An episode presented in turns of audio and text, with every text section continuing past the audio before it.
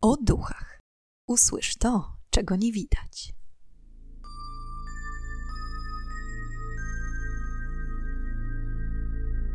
Witam i pytam, czego dusza pragnie. Strasznie miło mi gościć Was na moim kanale. W dzisiejszym odcinku przybliżę Wam historię znaną jako Acta Vallecas.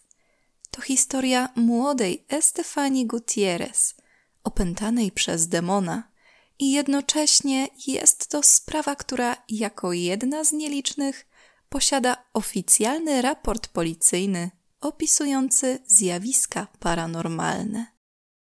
Co stało za złem, jakie przytrafiło się młodej Madrytce i jaka była tego przyczyna?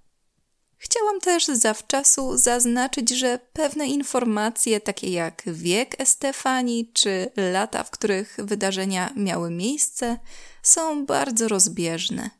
Dlatego też postanowiłam, że przyjmę najczęściej powtarzające się w źródłach daty, gdyż nie tyle czas jest w tej historii najważniejszy, a konkretne wydarzenia, jakie miały miejsce. Na wstępie też tradycyjnie gorąco zachęcam do zasubskrybowania kanału i kliknięcia w dzwoneczek, aby być na bieżąco z cotygodniowymi odcinkami. Ale już nie przedłużając, zapraszam do wysłuchania dzisiejszej historii. W słonecznej Hiszpanii, w dzielnicy Madrytu Vallecas, przy ulicy Luis Marin 8, na początku lat 90. mieszkała rodzina Gutierrez. Dzieci Kerubina, Marinela, Estefania, Ricardo, Maximiliano i Jose Luis oraz rodzice mama Concepción Lazaro de la Iglesia i tata Maximo Gutierrez Palomares. Siedemnastoletnia wówczas Estefania uczęszczała do liceum Colegio Publico Aragon w Vallecas, znajdującego się na tej samej ulicy Luis Marin. Dziadek Estefanii, ojciec Concepcion, w tym czasie przebywał w szpitalu w bardzo ciężkim stanie. Gdy rodzina odwiedziła go, aby tak naprawdę zobaczyć się z nim po raz ostatni, ten wpadł w szał i zaczął wyklinać wszystkich, którzy byli przy nim obecni. Po chwili poprosił, aby Estefania pochyliła się nad nim, gdyż chciał jej coś powiedzieć do ucha. Jego słowa brzmiały: Jeśli nie uda mi się ciebie skrzywdzić w tym życiu, na pewno zrobię to w następnym. Po tych słowach zmarł. Estefania, podobnie jak i cała rodzina, nie wiedziała, co sądzić o słowach dziadka, ale wszyscy próbowali je tłumaczyć stanem agonalnym i niepełną świadomością starca w tamtym momencie. Dziewczyna w 1990 roku fascynowała się okultyzmem. Dużo czytała w tym temacie i kilka razy zarówno sama, jak i w towarzystwie dwóch przyjaciółek, korzystała z utworzonej przez siebie własnoręcznie tablicy Ouija. Zainteresowanie jej działaniem podsycił również niedawny wypadek motocyklowy, w którym zginął chłopak jednej z przyjaciółek. Dziewczyny za wszelką cenę chciały skontaktować się z jego duchem, aby ukochana mogła porozmawiać z nim ten ostatni raz. Z tego powodu nosiły tablicę codziennie przy sobie, wyczekując odpowiedniego momentu do przeprowadzenia seansu.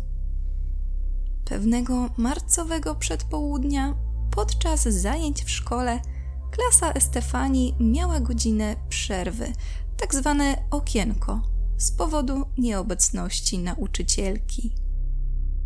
Przyjaciółki uznały, że jest to idealny moment na rozpoczęcie seansu i udały się w tym celu do damskiej toalety. W oryginalnej wersji Wii do tablicy zawsze dodawana jest planszetka, czyli malutki wskaźnik w kształcie łezki z otworem, który wskazuje odpowiednie znaki na planszy. Ale jako, że dziewczyny miały tablicę wykonaną własnoręcznie, to zamiast planszetki do wskazywania liter posłużyły się szklanką.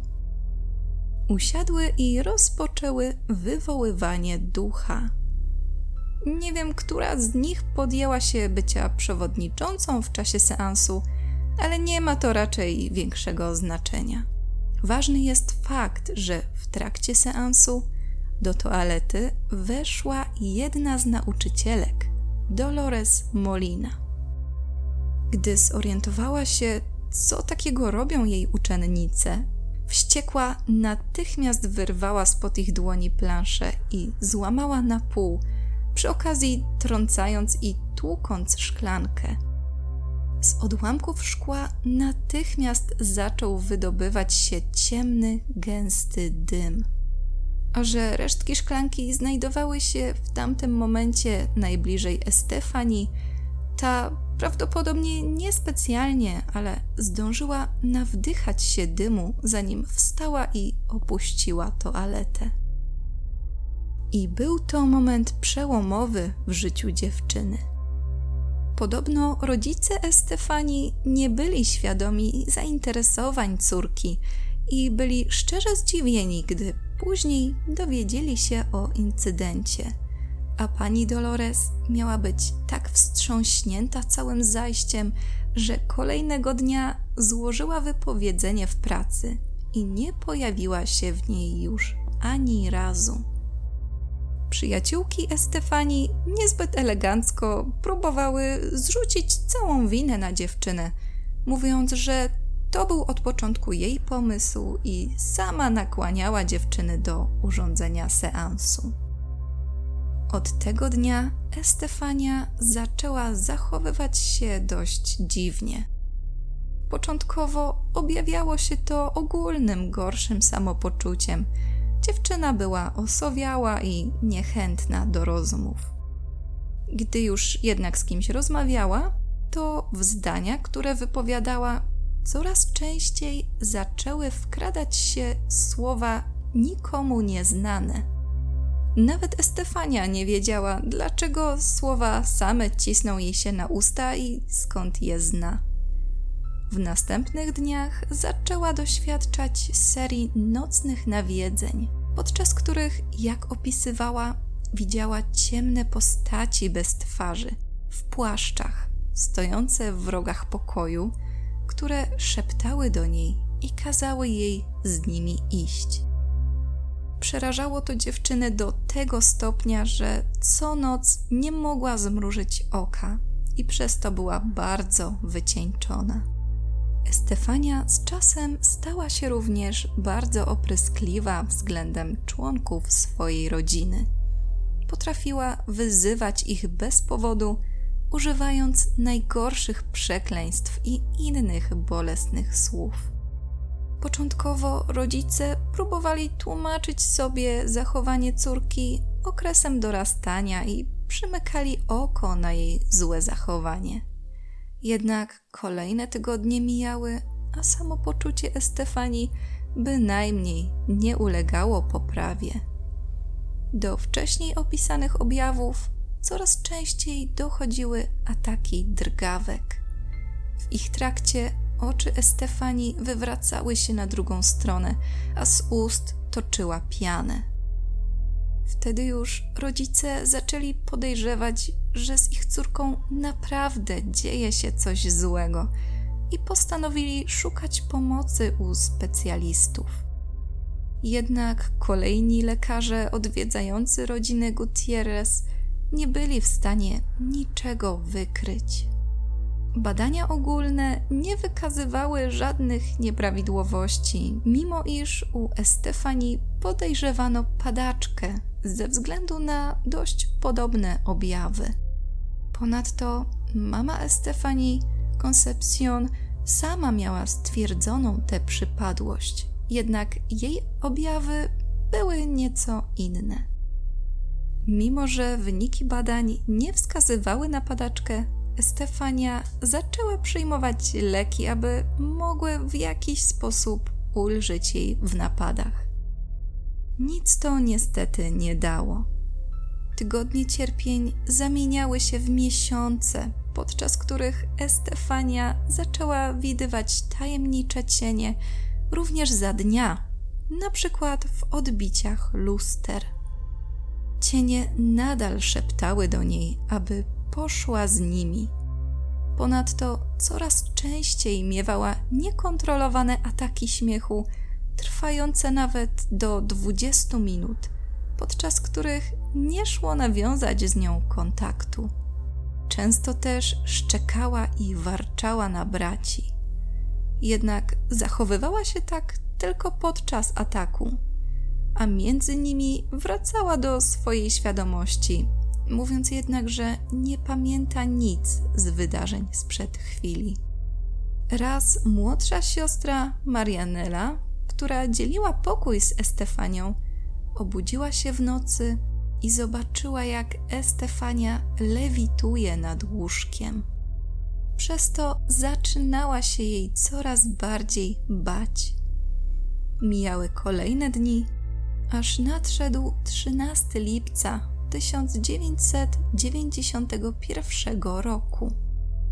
Estefania, siedząc w swoim pokoju z Marinelą, nagle wpadła w szał i rzuciła się na nią. Zaczęła szarpać za włosy i próbowała dusić. Atak trwał kilkanaście sekund, po czym Estefania runęła bezwładnie na ziemię, znów z wywróconymi gałkami ocznymi i pianą w ustach. Była nieprzytomna. Przerażona rodzina natychmiast wezwała pogotowie, które zabrało Estefanię do szpitala Gregorio Maragnon w Madrycie. Stwierdzono w tamtym momencie, że dziewczyna jest w stanie głębokiej śpiączki. Trwała w niej przez kilka tygodni, aż do 11 sierpnia 1991 roku, kiedy to podczas odwiedzin całej rodziny ponownie doznała ataku. Mimo usilnych starań personelu medycznego, Stefani nie udało się uratować. Zmarła w wieku 18 lat, a jako przyczynę zgonu podano niewydolność serca i płuc, skutkiem czego było uduszenie. Raport jednak posiadał dopisek, że śmierć nastąpiła w sposób nagły i była podejrzana.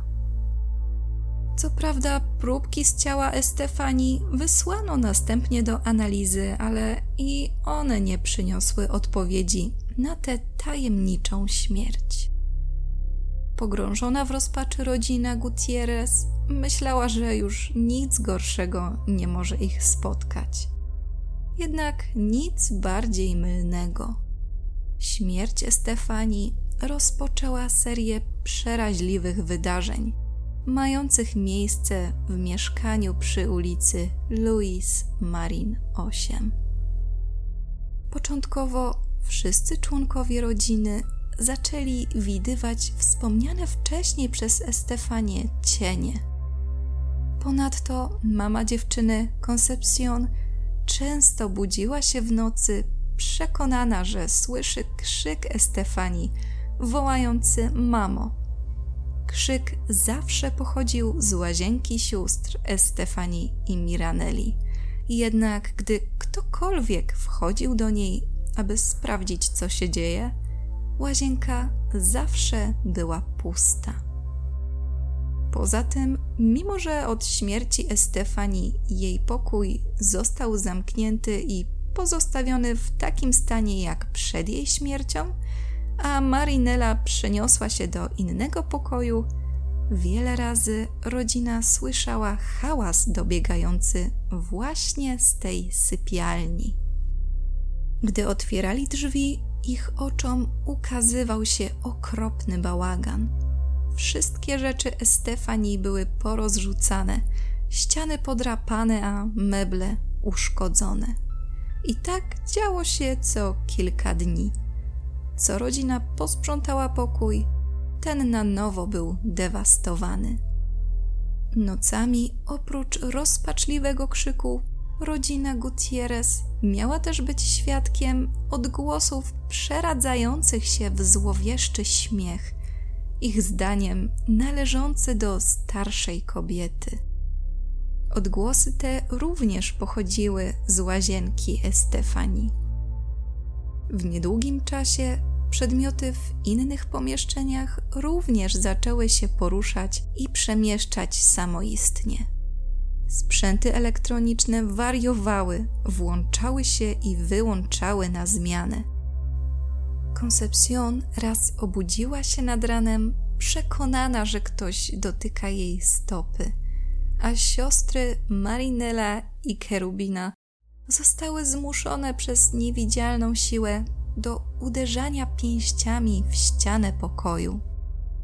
Temperatura potrafiła gwałtownie spadać w konkretnym miejscu w pomieszczeniach. Pewnego razu, gdy Maksimo, ojciec Estefanii, bawił się ze swoim najmłodszym synem Maksymiliano w pokoju Estefanii, w pewnym momencie niewidzialna siła wyrwała mężczyźnie dziecko z rąk i cisnęła nim o przeciwległą ścianę. Gdy nadszedł październik, rodzina wycieńczona ciągłymi incydentami postanowiła poszukać pomocy. Kontaktowali się z duchownymi, urzędnikami i kilkoma medium. Poprosili pewną kobietę o przyjście do ich mieszkania i skontaktowanie się z bytem obecnym wewnątrz. Medium przybyła i nawiązała kontakt ze złą istotą. Jednak w trakcie tego kontaktu miała zostać opętana i przemawiać, podszywając się pod dziadka Estefanii. Ponadto nagrania EVP zarejestrowały głos kobiety. Mówi się, że mógł być to głos Estefanii, zawierający słowa strzeż się dziadka.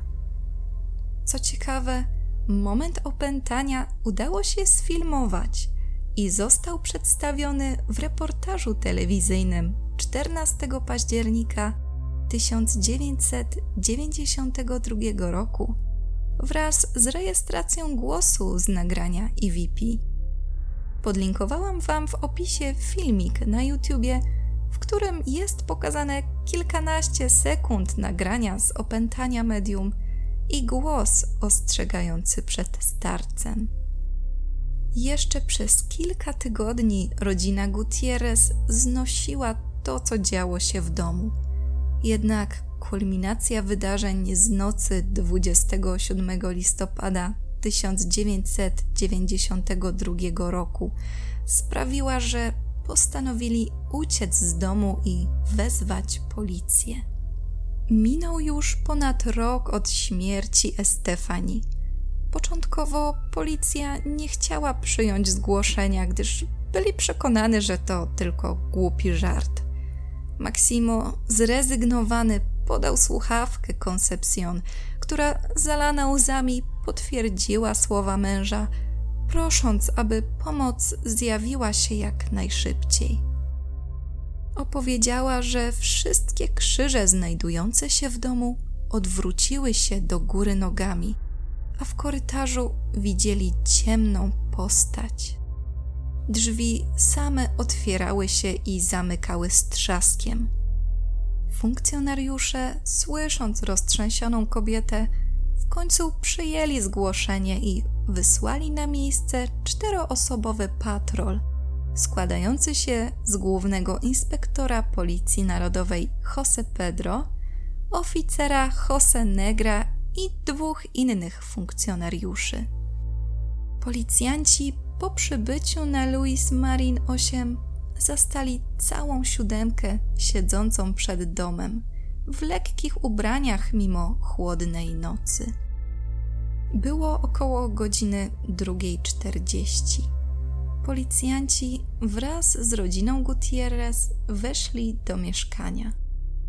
To, co przeżyli Jose Negra i Jose Pedro, zmieniło ich podejście do zjawisk paranormalnych na resztę życia. Wszystko zostało następnie zapisane w oficjalnym policyjnym raporcie. Fragment raportu brzmiał następująco. Znaleźliśmy się w niecodziennej sytuacji. Weszliśmy z rodziną do pokoju na piętrze. Chodziło o pokój Estefani. W tym czasie można było usłyszeć i zobaczyć, jak zamknięte drzwi szafy otwierają się i zamykają. Podeszliśmy, aby je sprawdzić. Były nietknięte. Mimo to poruszały się same w sposób nienaturalny. Po tym incydencie usiadłem na łóżku, z którego podobno wydobywała się jakaś energia. W tym momencie usłyszeliśmy głośny huk dochodzący z balkonu. Od razu wyszliśmy zobaczyć, co się dzieje. Nikogo tam nie było. Zeszliśmy na dół i zauważyliśmy, że obrus na małym stoliku telefonicznym został poplamiony brązową substancją, którą inspektor określił jako podobną do śliny. Kiedy sprawdziliśmy inne sypialnie w domu, zobaczyliśmy, jak drewniany krzyż odwracał się do góry nogami na naszych oczach, a inny, leżący na ziemi, miał oderwanego od swojej powierzchni metalowego Chrystusa. Jedna z córek wskazała na znajdujący się za drzwiami plakat. Na plakacie pojawiły się trzy ślady po paznokciach, przypominające zadrapania.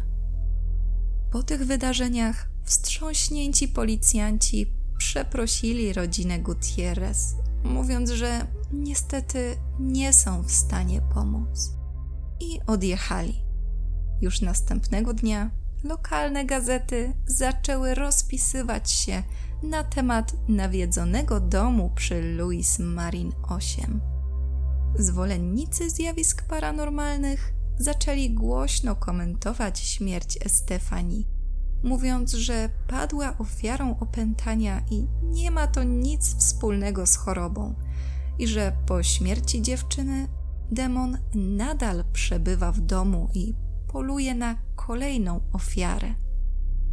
Plotkowali także, że dziadek ma jakiś związek z jej nagłym odejściem. Raport policyjny jedynie podsycił te przypuszczenia. Rodzina przez kolejne miesiące zmagała się z incydentami złych sił. Kolejne osoby próbowały im pomóc. Sąsiedzi odwiedzający rodzinę Gutierrez potwierdzali, że cienie i głosy są wszechobecne w całym domu. Pewna medium, będąc w mieszkaniu zrozpaczonej rodziny, nawiązała kontakt z Estefanią. Dziewczyna przekazała informację, że próbuje ochronić swoich bliskich, ale jest z nią w mieszkaniu duch dziadka, mający złe zamiary oraz demon, który próbuje ich skrzywdzić. Medium, jako kolejna osoba, niestety nie pomogła rodzinie. Pewnego dnia Maksimo gotował obiad w kuchni. Nagle usłyszał, jak coś świsnęło mu obok ucha. Rozejrzał się dookoła i dostrzegł wbity w wiszące na ścianie pęto kiełbasy drewniany, ostry szpikulec. Natomiast Kerubina i Marinela w środku nocy usłyszały szuranie przy drzwiach swojego pokoju. Następnie dziwny jęk, a gdy spojrzały na podłogę oświetloną światłem księżyca, zauważyły coś na kształt mężczyzny czołgającego się w ich stronę, a następnie pełzającego dookoła ich łóżek. Mężczyzna nie miał oczu i ust. W tym też momencie wszystkie zabawki dziewczynek zaczęły być rozrzucane po całym pokoju przez niewidzialną siłę. Krzyki zwabiły rodziców, a widok, jaki zastali, przypominał przejście huraganu. Od tamtej pory cała rodzina spała razem w salonie, aby wzajemnie dodawać sobie otuchy. W Dzień Wszystkich Świętych 1 listopada 1993 roku, czyli już prawie rok po interwencji funkcjonariuszy, miało miejsce kolejne przełomowe wydarzenie. Cała rodzina Gutierrez przebywała właśnie w salonie, kiedy usłyszeli znane już świsty i uderzanie pięścią w ściany we wszystkich pokojach w domu. Wystraszeni Concepcion i Maximo zamknęli drzwi sypialni i zabarykadowali je komodą, na której Maximo postawił ciężką marmurową figurkę dla utrudnienia przejścia. Niestety na nic się to zdało. Po chwili z ogromnym hukiem drzwi otworzyły się, przesuwając komodę pod ścianę, a członków rodziny dosłownie rozdmuchując po brzegach pokoju. W pomieszczeniu zrobiło się przeraźliwie zimno, a u progu na podłodze pojawiła się ramka ze zdjęciem. Koncepcjon podeszła i podniosła ramkę, aby po sekundzie upuścić ją z krzykiem. Było to zdjęcie uśmiechniętej Estefanii, które właśnie zaczęło płonąć. Spaliło całą twarz dziewczynki i zgasło.